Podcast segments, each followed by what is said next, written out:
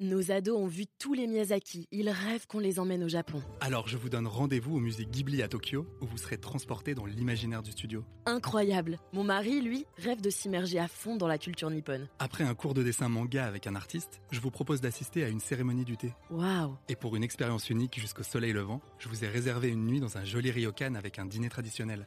Je nous y vois déjà. Avec Marco Vasco, ne rêvez plus, vivez votre voyage l'esprit libre. Au rendez-vous sur marcovasco.fr pour imaginer votre prochain voyage sur mesure. Les podcasts du Figaro. À Versailles comme à Paris, il n'est plus question que du mariage de Figaro.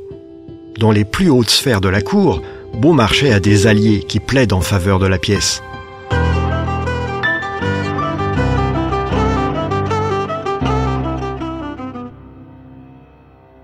Madame de Polignac, une intime de Marie-Antoinette.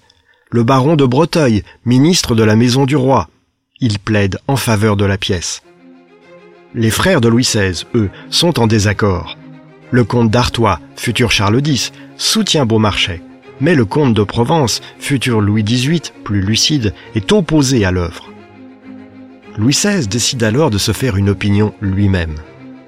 Madame Campan, première femme de chambre de Marie-Antoinette, lui donne lecture de la pièce. Dans ses mémoires, après la Révolution, Madame Campan affirmera que le roi a écouté le fameux monologue de Figaro et s'est alors écrié Il faudrait détruire la Bastille pour que la représentation de cette pièce ne fût pas une inconséquence dangereuse. En tout cas, le roi interdit la pièce. Mais cette interdiction augmente le désir de la haute société d'entendre le mariage de Figaro en petit comité. Chaque jour, écrit Madame Campan dans ses mémoires, on entendait dire J'ai assisté à la lecture de la pièce de Beaumarchais. On finit par parler de l'affaire Beaumarchais dans les cours d'Europe, qui sont très intéressés par les potins de Paris. La tsarine de toutes les Russies, Catherine II par exemple, prie Beaumarchais de lui envoyer sa pièce. Et l'écrivain, très flatté, informe aussitôt le lieutenant de police, en charge de la censure, de l'intérêt que lui porte la tsarine, dans l'espoir de l'influencer. Après plusieurs péripéties, en avril 1783, le frère cadet du roi, le comte d'Artois, obtient de Louis XVI que l'œuvre soit représentée, une fois et une seule, par les comédiens français devant un public choisi. Pour remercier son protecteur, Beaumarchais impose, dans le rôle de la fiancée de Figaro, Suzanne, une jeune comédienne de la troupe, qui n'est autre que la maîtresse du comte d'Artois. Mais le jour même de la représentation, dans un sursaut d'autorité, le roi l'interdit à la dernière seconde. Un coup de majesté sans lendemain.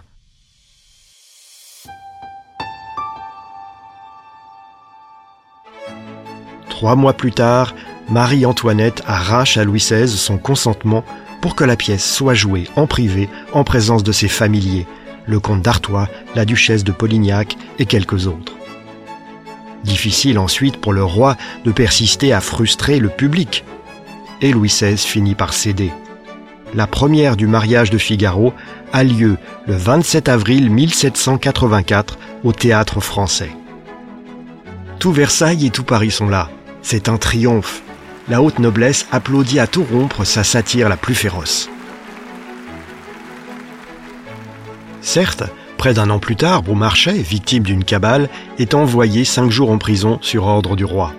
Mais il est traité en hôte de marque. Et surtout, la lettre de cachet délivrée contre lui renforce encore sa popularité. Cinq mois après, nouveau revirement.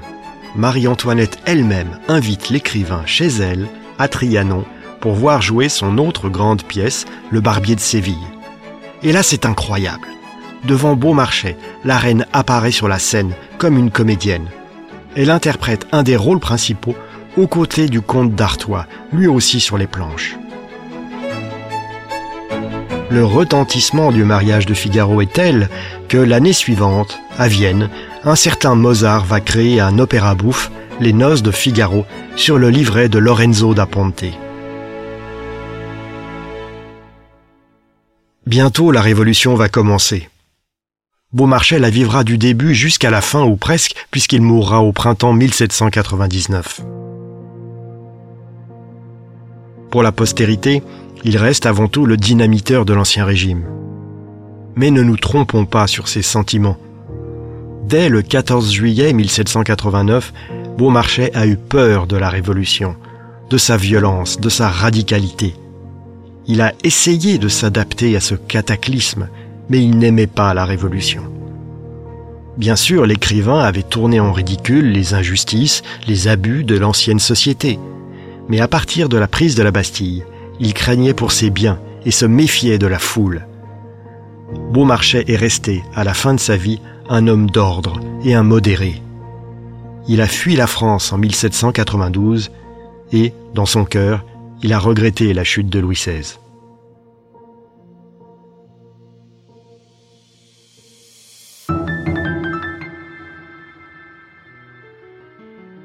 Merci d'avoir écouté ce podcast. Je suis Guillaume Perrault, rédacteur en chef au Figaro. Vous pouvez les retrouver sur lefigaro.fr et sur toutes les plateformes d'écoute.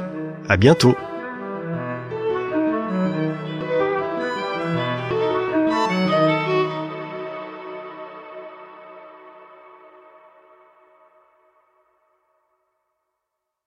Nos ados ont vu tous les Miyazaki. Ils rêvent qu'on les emmène au Japon. Alors je vous donne rendez-vous au musée Ghibli à Tokyo, où vous serez transporté dans l'imaginaire du studio. Incroyable. Mon mari, lui, rêve de s'immerger à fond dans la culture nippone. Après un cours de dessin manga avec un artiste, je vous propose d'assister à une cérémonie du thé. Waouh. Et pour une expérience unique jusqu'au soleil levant, je vous ai réservé une nuit dans un joli ryokan avec un dîner traditionnel.